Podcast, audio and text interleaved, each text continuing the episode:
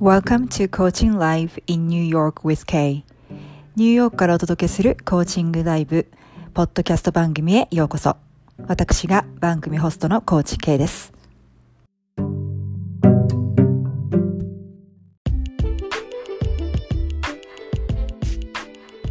Hi everyone, thanks for tuning in today. I just wanted to say hi and quickly introduce myself as well as what my podcast program is about.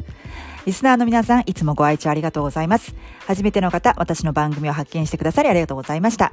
この番組では、2012年より認定ライフコーチとして活動してきたニューヨーク在中のコーチ K がシナリオなしのリアルライフコーチングセッションを公開しています。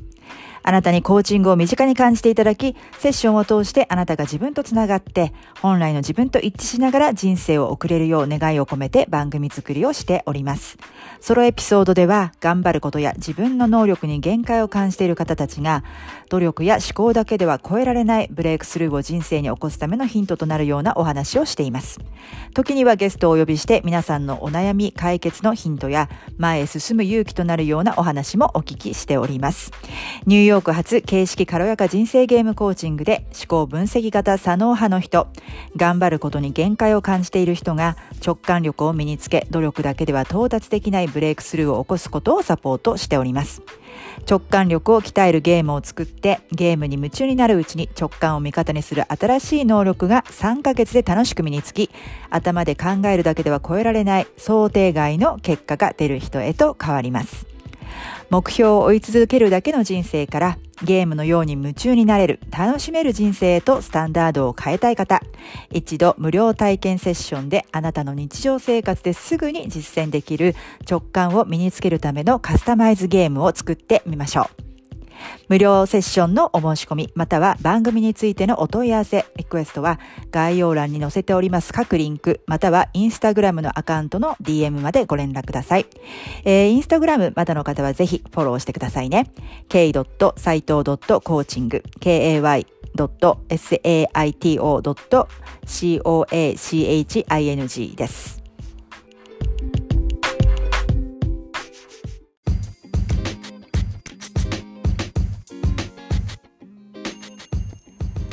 ここで一つお知らせがございます。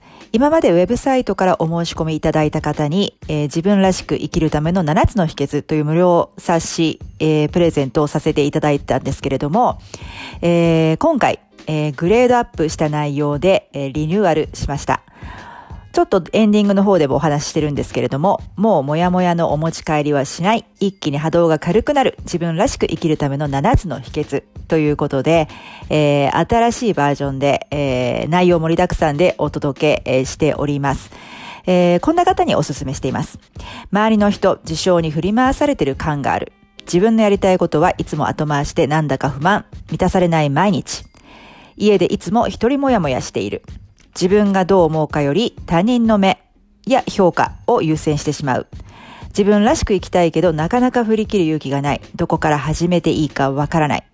えー、これに一つでも当てはまる部分がある場合は自分からずれている証拠です。この無料プレゼントの7つの秘訣を実践することで、あなたの波動が軽くなり、本当の自分を感じながら生きることが当たり前。えー、デフォルト初期設定になっていきます。えー、プレゼントご希望の方は、えー、概要欄に貼り付けてありますリンク、またはインスタグラムの DM から、えー、お申し込みください。たくさんの方のお申し込みお待ちしております。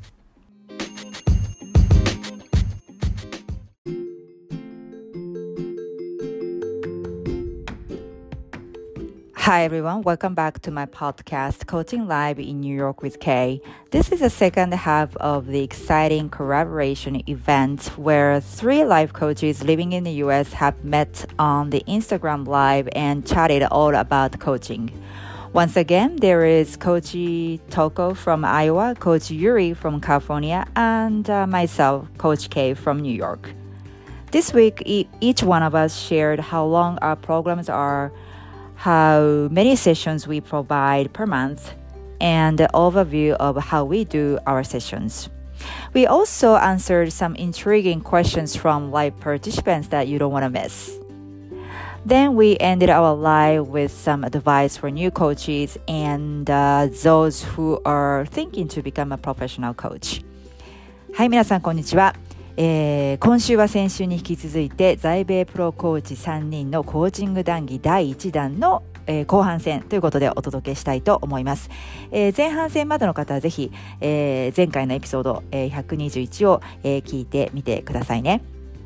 今週は主にですね、えーライブの参加者、そしてフォロワーさんから、えーイベントの前にいただいていたご質問にお答えしているわけなんですけれども、まあ、3人の、えーそれぞれの、えーコーチングプログラムの進め方、まあ、どのぐらいの期間やるのか、月に何回ぐらいやるのか、えーそれからプログラムの、まあ、簡単な内容、概要ですね、お話ししていたり、あと非常に興味深いご質問もいただいて、それにもお答えしていますので、えーぜひお見逃し、お聞き逃しなく お願いします。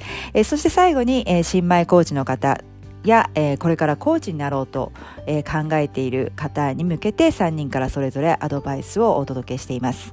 えーまたね、第2弾もあの企画していきたいと思いますので、え3人に聞いてみたいこと、えーご質問等ございましたら、えーぜひ、えーポッドキャストをを通して、もしくはあそれぞれのインスタグラムのアカウントのダイレクトメールへ、ご連絡いただけると嬉しいです。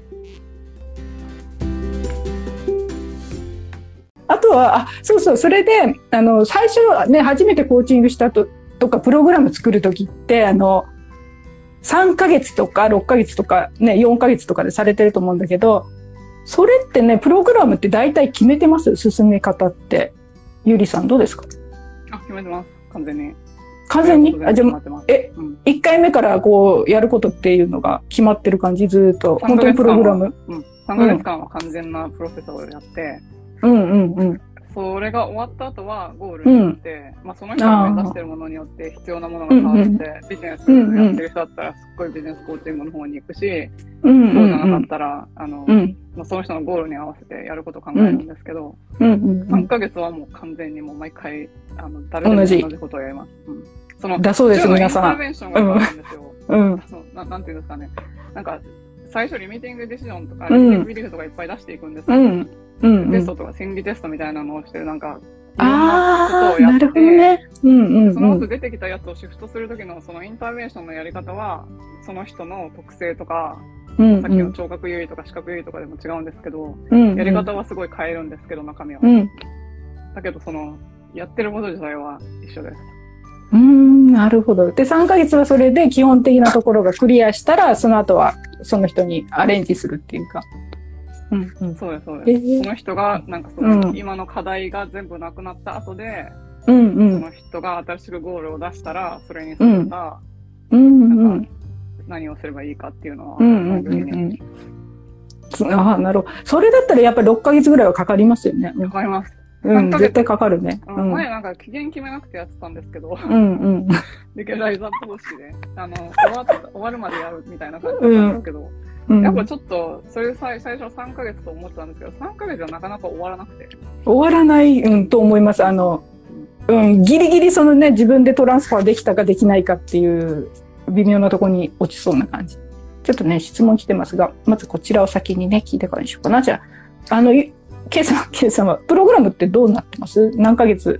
とまあ、うんコーチングだとね、テーマがあるので、うん、うん、うん、ますけど、個人の場合はだいたい3ヶ月か4ヶ月でやってもらう。うん、1回セッションなのか、1回セッションなのか。うん、と、そのお客さんが何を目的として私のところに来てくれたかにもよるうんん、だけど、うん、うん、あの環境デザインコーチングっていうのもやっていて、そので、それだとやっぱり4ヶ月は最低かかる。うん、うん、あの、まあ、できたら半年やっていただく方がいい。うん、うん、うん、そういうのじゃない、それそれはまあ環境を整えていくこと、うん、意志の力を使わずに、もうあのいつの間にかゴール達成してましたっていう。う。ん、でそうじゃない場合はあの何ヶ月ま何回目のセッションまでにこれをやるとかは全く決めてません。全く決めて、まあうん、何によってか自分をやっぱり小さく見積もって過小評価している人が結構多いので,、うん、うん、でそういう方っていうのはもうなんか1ヶ月もしないうちにそこまでは達成していてじゃあそれでどうやってゲームを大きくしていこうかっていうことで、うん。まあ、最初のセッションで立ち上立ち上げたっていうか、まあ、うん。決めたべきよりも全く、まあ、違うところにうん、うん。3ヶ月かえー4ヶ月後には。うん。うん。だからそれがお客さんにとっては面白く、私にとっても面白いところうで、ん。うん。とだから本当に私のコーチングはそのセッションでどどどういうふうに進んでいくか、もうそのセッションの流れ次第、うん。うん。うん。なるほど。でうん。うん。もうゲームアップっていうか、うん。こういうふうにゲームレベルを上げていくか、で、そうんうんこを楽しめるかっていうところが、うん。うん。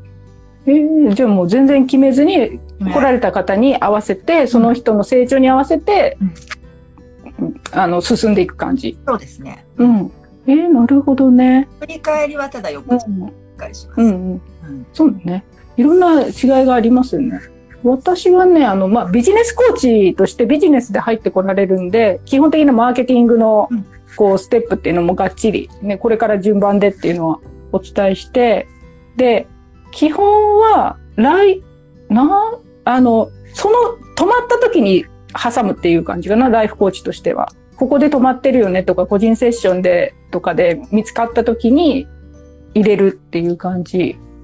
なので、え、タコさん、ライフコーチングはやってないんですか？今ほとんどしないですね。ああの、もう、うん、ライフコーチとしても、起業家のライフコーチだから結局両方するようになる。うん、マーケティングの方とコーチングと両方しないと進まなくなるっていうか。うんうん。なんでね、あの、その都度その都度かな。ビジネスの方はプログラムあり、コーチングの方は、マインドセットの方は、まあ、基本から少しずつ入れるけど、その都度その都度外すっていう、そういう、全部外してからっていう感じではないですね。生きながらやってる感じかな。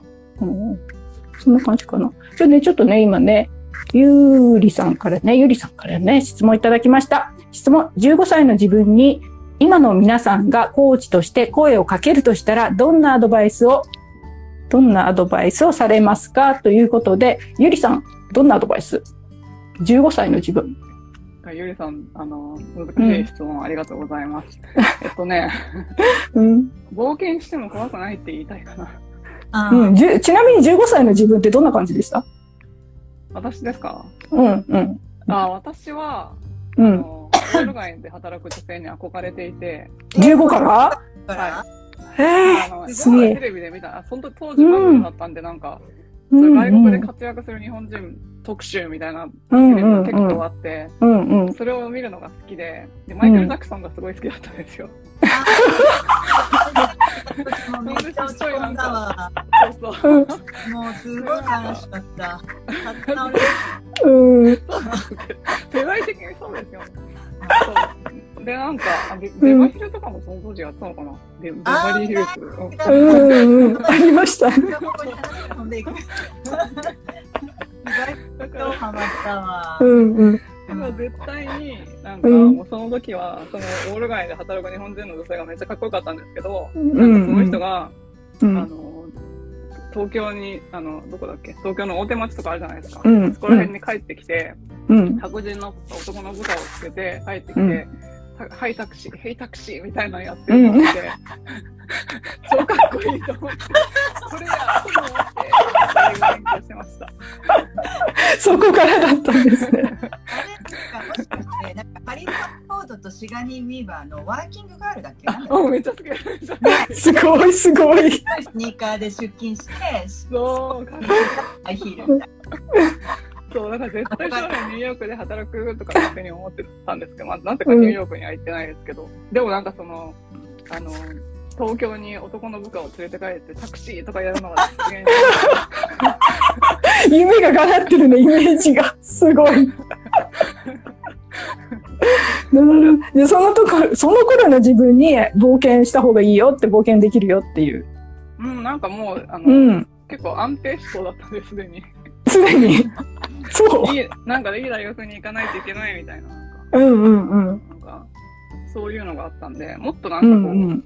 レールから外れても、う自分んが、うん自分、うん本当に自分のものになる人生だったら、うん。絶対に自分のところに来るから、うん。なんか1年、2年、こう、例えばですね、浪人絶対してはいけないとか、うん留年絶対してはいけないみたいなこと思ったんですけど、うんなんかそういうの別に、そういう縛りがなくて、なんだろう、自分が本当に冒険したいなって思ったらしてもいいんじゃないかな。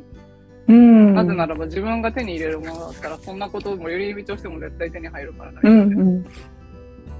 うん。なるほどね。すごい。なかなか深いアドバイスですね。自分の15歳に。ありがとうございます。キエさんどうですか ?15 歳の自分に。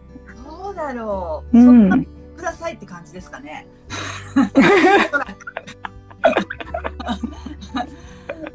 うんキエさん15の頃どんな感じでした？まあ、うんうん。言ってたようなクラスとか、イベントとか、うん。あんまり変わってない。あまり変わってないね。でもすごい、あの、中3のクラス、15歳と中3ですよね。まあ、男女も仲良くて、うんうん。インタッチしてる人数名いるし、うんうん。うん、なんか、まあ、でも、若干アドバイスをするとすれば、うんうん。うーんもっと肩の力抜いていいんじゃないっていうことですうよ。ん。うん、なんかこうその、ストイックさを楽しんでるのはわかるけど、うんうん。してもいいんじゃないっていうかもしれないですね。うん。うん。なるほどね。そうか。15歳。15歳って中3の時。なるほど。私ね、中3の時はあんまり、どうだったかな？あんまり子供時代ってすごいいい思い出ないんですよ。中3とか高校ってね、親すっごい厳しくて、とりあえず勉強しろ、勉強しろ、勉強しろだったから、まあ親もね、父親、あの、単身赴任とかで全然違うとこにいたし、中3何してたかな？ああ、なんかその都合で無理やり全然し、ね、じ、田舎の方に帰んなきゃいけなくて、そっちの受験勉強をしなきゃいけないっていう感じで、なんかね、すごい窮屈だったイメージがあるんですよね。自分の15とか16、17とかその辺はね。だからその自分にアドバイスしろっていうと、アドバイスするっていうと、なんだろうね。すごい難しい。なんか、うん、すごい、すごい真剣に考えてしまったけど、まあ、後悔がないんじゃないですか？アドバイス別に必要なしみたいな。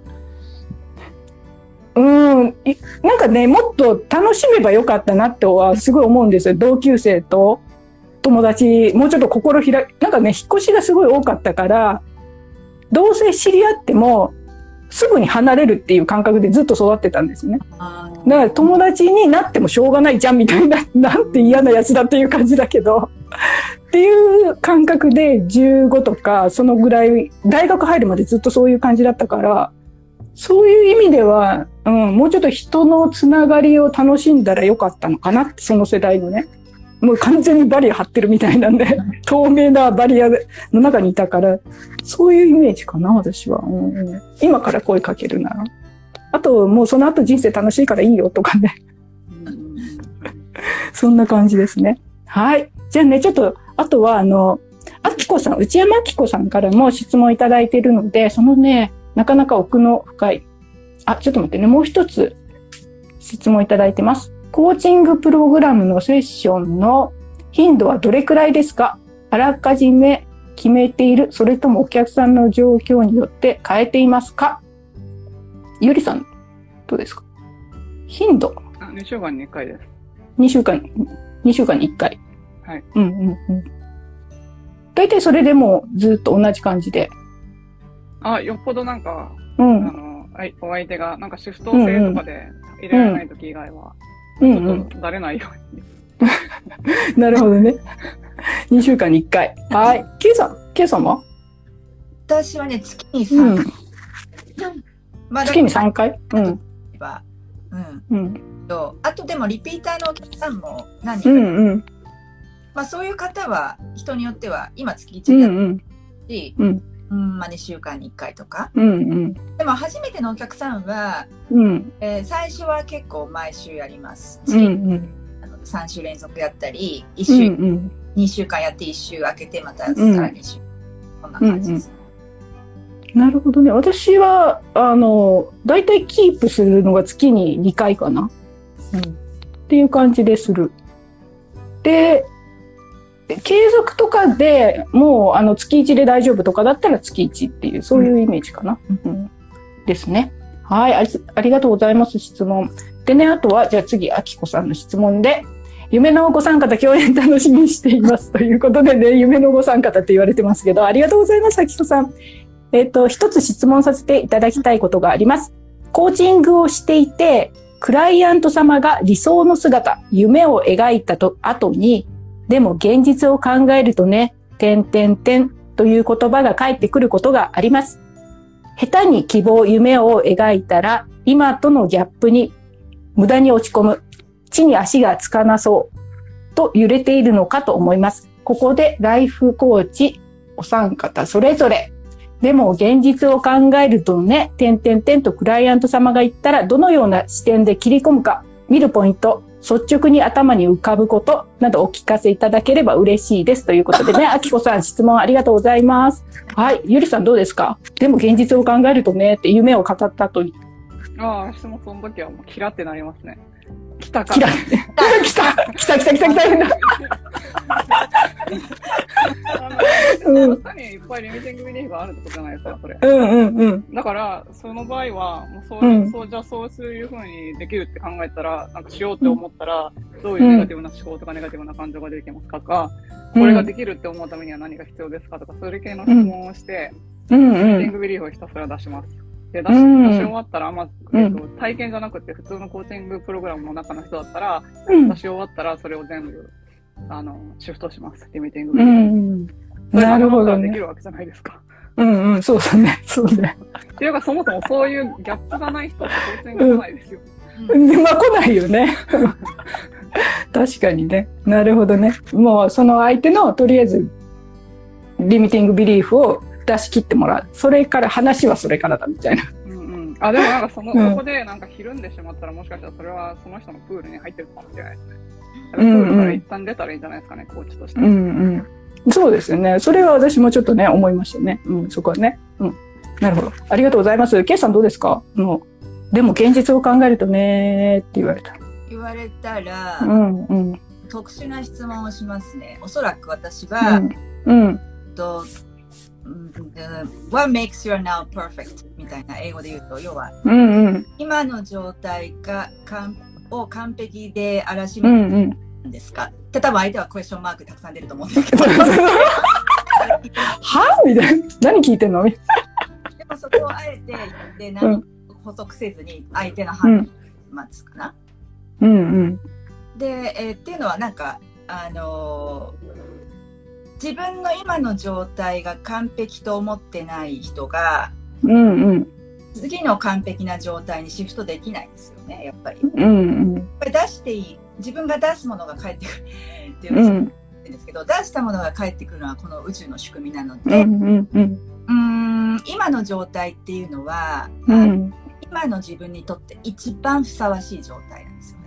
うんだから、えー、と出すものを変えなきゃいけない。うんうんうん、のでじゃあどういうものを出したいですかって受けと受け取るものばっかりに皆さんフォーカスしてるけど、うんうんまず先に出すことうん完璧なことが見つかりませんって言われたら多分完璧なことを毎日10個見つけるゲームとかやらせますね。なるほど。ケイさんスパルタ。完璧で完璧ゲーム。まずはそこからやろうって。ああ、なるほどね。いろいろありますね。私ね、これね、でも現実を考えるのね、てんてんてんって、だだだっていう風に来た時には、真っ先その、だだだを言わせますね、相手にね。現実を考えるとね、何ですかって、素直にね、でみたいな 話を。ちょっとあの、私この文章を切るっていうのがすごい良くないと思ってるんですよ。文章を切ったその後が本音が出てくるっていうのかな？あの、でも現実を考えるね、何ですかってそこがわからないとコーチングしようがないし、あの、現実を考えるとねの、私これ文章見た時に何もわかんないなと思ったのが、あの、現実って何っていうところがまずわからない私には、相手がね。だからその辺を根掘り葉掘り聞く。とりあえず答える前に、で？みたいな感じで聞いてる。で、それからかな。だからそれが多分ね、あの、なんか出てくるので、そこを聞いてから、どうするかっていうのをね、考えるかな。でも本当ね、あの、すごい思うんですよ。あの、現実を考えるとね、だっただの、あの、文章切ってるのがすごい嫌いなのって、前の彼氏が、の口癖がね、すごい変なことここで公共の場で言いますけど、あの、俺って浮気症なんだよね。浮気症だからって言ってたんですよ、口癖で。で、その先を言わないんですよ、やつは。どういう人と付き合って そうそうで、そう そう。その当時はそれをわからないから、浮気症だからの後を自分で考えるわけじゃないですか。うんうんうん。お前が言えや、みたいな感じで、言ったらろくな言葉出てこないよね。俺浮気症だから、お前我慢しろよ、みたいなさ。俺浮気しても当然だとか、そんなのしか出てこないから、あの、このダッダッダの後ろにはものすごい私はね、センシティブなんですよ。言わせる。必ず。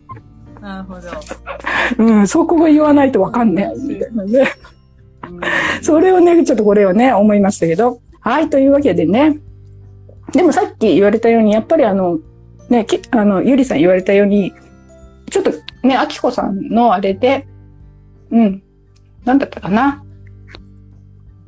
下手に希望、夢を描いたら、今とのギャップに無駄に落ち込むとか、地に足がつい、つかなそうと揺れているのかと思いますってご自身で書かれてたのが、これが私すごい気になって、思ったんならそれをちゃんとあの確認したらいいっていうのかな。思いますで想定してコーチングするとすごいあっちこっち行くっていうか難しいから、必ず思うんだったらこう思いますよねっていう聞き方じゃなくて、本当にそう思ってるのかどうかをフラットに確認してから進められた方がやりやすいかなっていうふうにね、思いました。はい。他なんかありますか？キキコさんへのコメントは。ケイさん、ケイさん、コーチとしてどうですか？あ、あきこさんに対して？うんうんうんうん。うん、そうですね。今、まあ、と、とこさんがおっしゃられたように、あのー自分でそのブランコを打つこと。で、でうんもおそらく最初の新米のコーチの方ってやあのやりがちなのがう、んうん。自分がどうパフォームできたかっていうのをすごく気にする。ああ、あるあるある。わかる。それ。うんだけど、いや、それはあなた関係ないから。お客さんがやっぱり何を受け取って何が気にうん。例えば、なんかこのクエスチョンちょっと違ったかなとか、コーチの方で、あ、んうん。とだったなって思うかもしれないけど、うん。ちゃんと例えば受け取っていて、何かベネフィットがあれば、それはすごくいい選手だったってことになるし、うん、逆に自分がすごい、もう、もう私、それこそさっきのゆりさんじゃないけど、ゾーンに入った。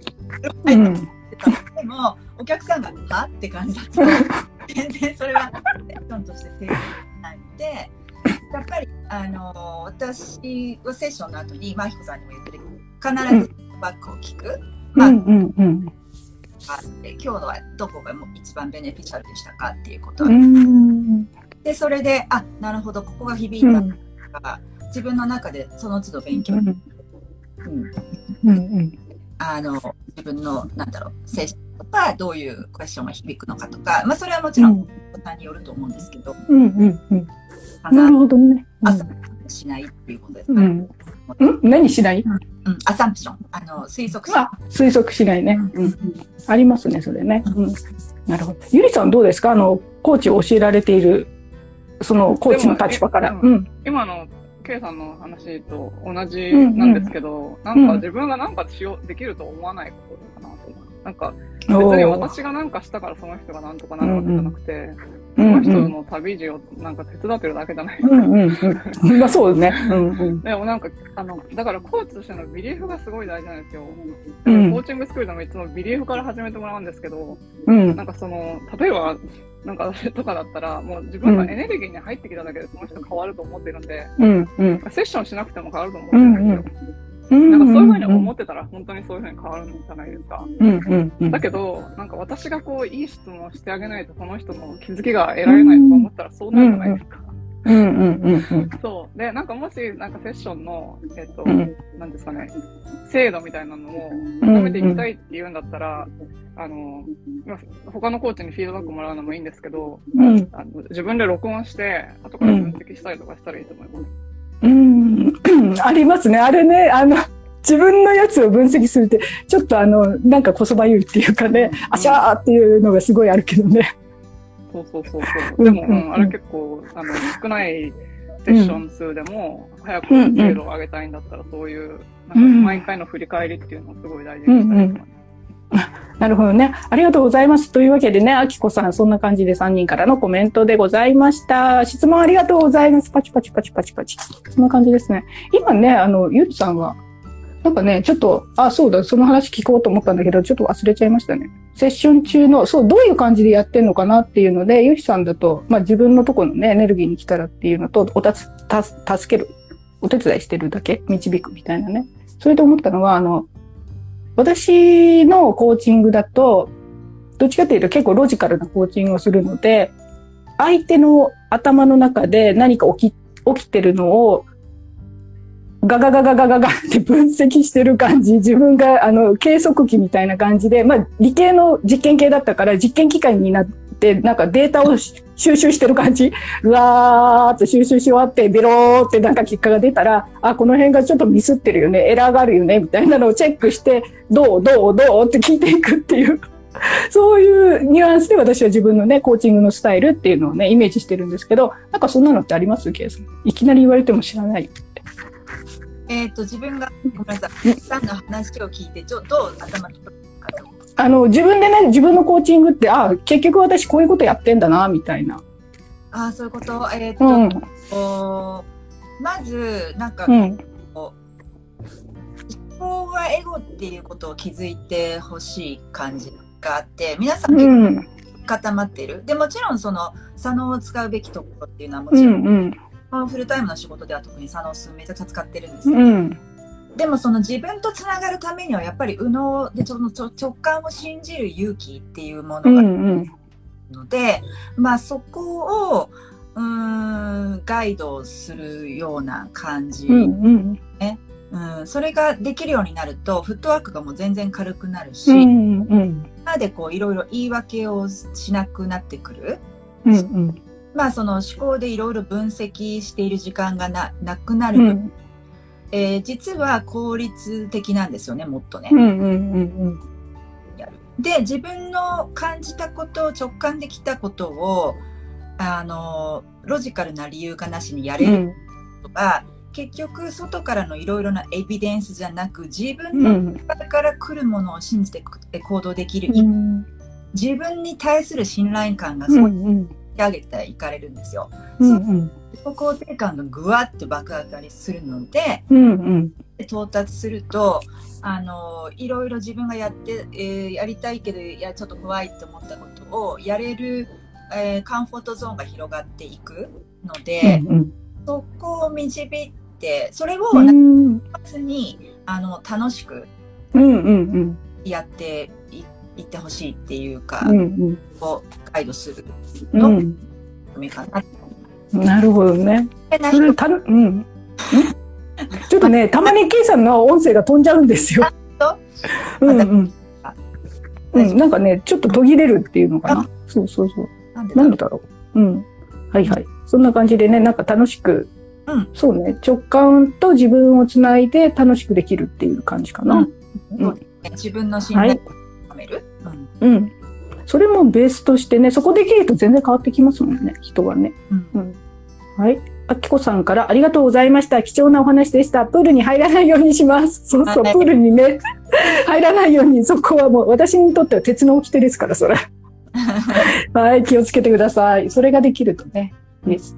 じゃあ、あとはそんな感じかな。だいたい今何時？もう12時。うわ、こっちあれですね。1時間ぐらい喋ってますね、結構ね。はい。じゃあ、他にこれはね、新しい、これから今からコーチングになろうとか、今もうまさにコーチ始めましたっていう方に何かね、アドバイスがあれば教えてください。ゆりさん。うーん、やっぱ自分の未来逆算なんですけど、自分がどういう世界を作りたいかっていうところから、うん理想のお客様とか、そのコーチングスタイルとかを決めていったらいいんじゃないかなとうんうん。思います。で、あとなんか一個言っていいですか？あ、どうぞ。私 あの、Facebook グループで、うんうん。コーチとかカウンセラーとかセラピストとか、あの、ヒーラーとか、対人うん支援で活躍したりとか、今活動している人のためのうんうんグループを新しく作ったので、もしよかったら、そっちにも入っていただければ、ちょっとトレーニングとかやっていきたいなと思っているんで、よろしくお願いします。はい、ありがとうございます。というわけでね、ゆりさんのところでね、トレーニングもされるので、そういうコーチとかね、カウンセリングの方はぜひ、ゆりさんの Facebook グループですよね、これ。はい。の方にお入りくださいトレーニングがあるそうです。ありがとうございます。はい。じゃあ、ケイさん、どうでしょえーっと、そうですね。あのー、多分、コーチングをやっていく、そのコーチとしうて、んうん。で、やっぱりまず自分でコーチを雇うことっていうのは非常に大切だと思うんですね。で、あとは、その自分の多分成長、自分が同時に成長していくのがビジネスの成長イコールうん。で、あの、その自分がこう成長した分、あの、うん中にそれからが起こった分、それを全部循環させていくお客さんうん。気づきが多いほどで学びが多いほど、えーやっぱり助けられるエリアが多くなるのでうん。常にこう自分を成長させていくっていうことに、えーと自然にビジネスも成長していくんじゃないかなと思います。あ、あ私が最初にやらされたうん。リンチャレンジとか言ってあのとにかくお客さんとセッションするっていうのを怖がる多くてそれはもちろんわかるんですけど、うん。うん。とにかく最初はあんまりこだわらずにとりあえず100人やってみてください。何かが100人チャレンジ 100人、100人チャレンジ。はい。ありがとうございます。まあ、数こなすって大事ですよね。これね、本当にしみじみ思います。ケイさんお知らせありますか？おお伝えしたいこと皆さんに。うん。えーっととりあえず、えーうん。今あの直感力チェックみたいな感じのものが、うん無料プレゼント今作ってるうん。うん。たらお知らせするので、ぜひぜひえーお問い合わせください。それと、あとは、あの、グループコーチングを、まあ、7月にシーズン1で、うんまあ、他人に、まあ、周りに振り回されない、ブレない自分になるっていう4週間の、まあ、ゲームコーチングで、なんですけど、まあ、シーズン 2, 2もやりたいなと思っているので、うんまあ、やってないんですけど、あの、もし興味ある方は、えーインスタのプロフィール、もしくは、まあ、フェイスブックでもいいけど、で、そこから詳細が見れますので、そちらで、えーいただいてご興味があったらお知らせください。はい。というわけでね、ケイさんのところもこれからね、あの、何？グループコーチング。私これね、一期生入ってたんですよね。で、ライフコーチとして入ってもすごい面白かったんですよ、実を言うと。あ、私はこうだけど、共通点もあるし、あ、こういう切り口があるんだなっていうのですごい勉強になったんで、うん、それもあってね、こっちの環境っていうので、オフィスきれいにしてますっていうのもあるんで、はい。というわけでね、そういったのとか、あと、そう、ケイさんはね、どうやって直感力が身につくのかとか、直感力つくとこんな世界が見えるよっていうのをね、インスタで配信されていらっしゃるので、見てる方ね、ぜひ K さんのところのフォローもね、してください。というわけでございます。で、はい。私の方は新しいコーチに対して、やっぱね、うん、セッションしてっていうのが一番かな。セッションして、私これね、セッションしなきゃいけないよっていうの、実はゆりさんが、なんだったっけな、お金もらう前に50人ぐらいやりなさいみたいなことをさらっとどっかで言われていませんでした、ゆりさん。あ、そうそう、徳を積まないといけないですよ、お金もらう前に。とこする。50 人かみたいな感じでね、はい、わかりましたって言って、それでガーッとね、無料でセッション、とりあえずやったみたいなのがあるんで、でもそれだけすると、引き出しが増えるのと、引っかかりがだんだん敏感になってくるっていうのかな？まさに自分の言葉に対するね。なんで、うん、とりあえずやったらいいよっていうのが一番ですね、本当 そうなんですけど、そうなんですけど、でもいつまでも練習だけしてたらダメですよ。ちゃんと。そう、あ、そうそう。お金もらうときにはうちに来たら教えますからね。ちゃんとどうやったらお金もらえるかは。そう、素晴らしい。素晴らしいですよね。そうそう。あ、じゃあもうそれでね、ついでで、今だったら私のプロフィールのリンクからパンと飛んだら動画がそのまま直でね、見れるようになってるので、そこにね、マーケティングのライフコーチとして、何やったらいいよっていう、高額商品売るにはっていうね、あの、動画があるので、興味のある方はね、プロフィールのリンクから見てください。で、その後無料相談に来たい方は相談受付中です。はい。というわけで今日はね、あの、K さんとゆりさんと、忙しい中、1時間お使い、お付き合いいただいてありがとうございます。見ていただいた方もね、すごいお昼とか朝とかね、いろんな時間で見ていただいて、本当に今日はありがとうございました。というわけで皆さんね、こちらをまたフォローしていただければ、ライフコーチってこういう感じっていうのがわかると思うので、ぜひフォローもお願いします。はい、ありがとうございました。ではではではでは、ありがとうございます。お疲れ様でした。お疲れ様です。はいありがとうございます。よいしょ。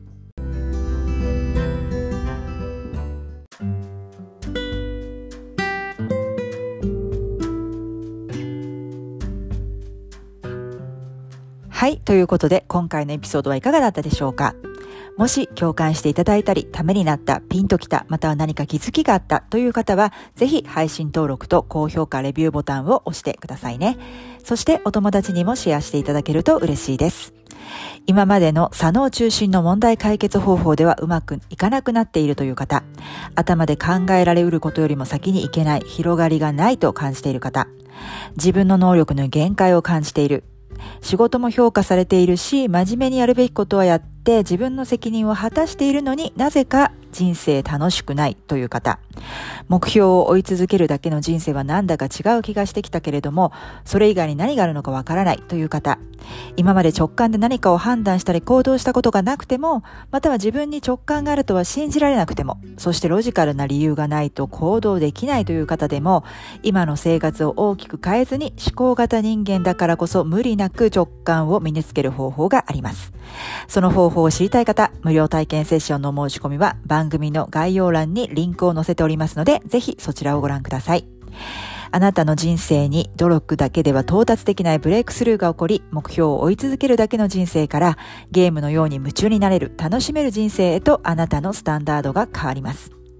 えー、そして現在あなたが思考型なのか直感型なのかわかるチェックリストを含んだ新しい無料 PDF プレゼントも作成中ですので、えー、そちらもお楽しみにしていてください。えー、インスタグラムまだの方は k.saito.coaching までぜひフォローをお願いします。えー、それではまた、ポッドキャストでお会いいたしましょう。コーチ K でした。Thank you for stopping by and sticking to the end of the show today.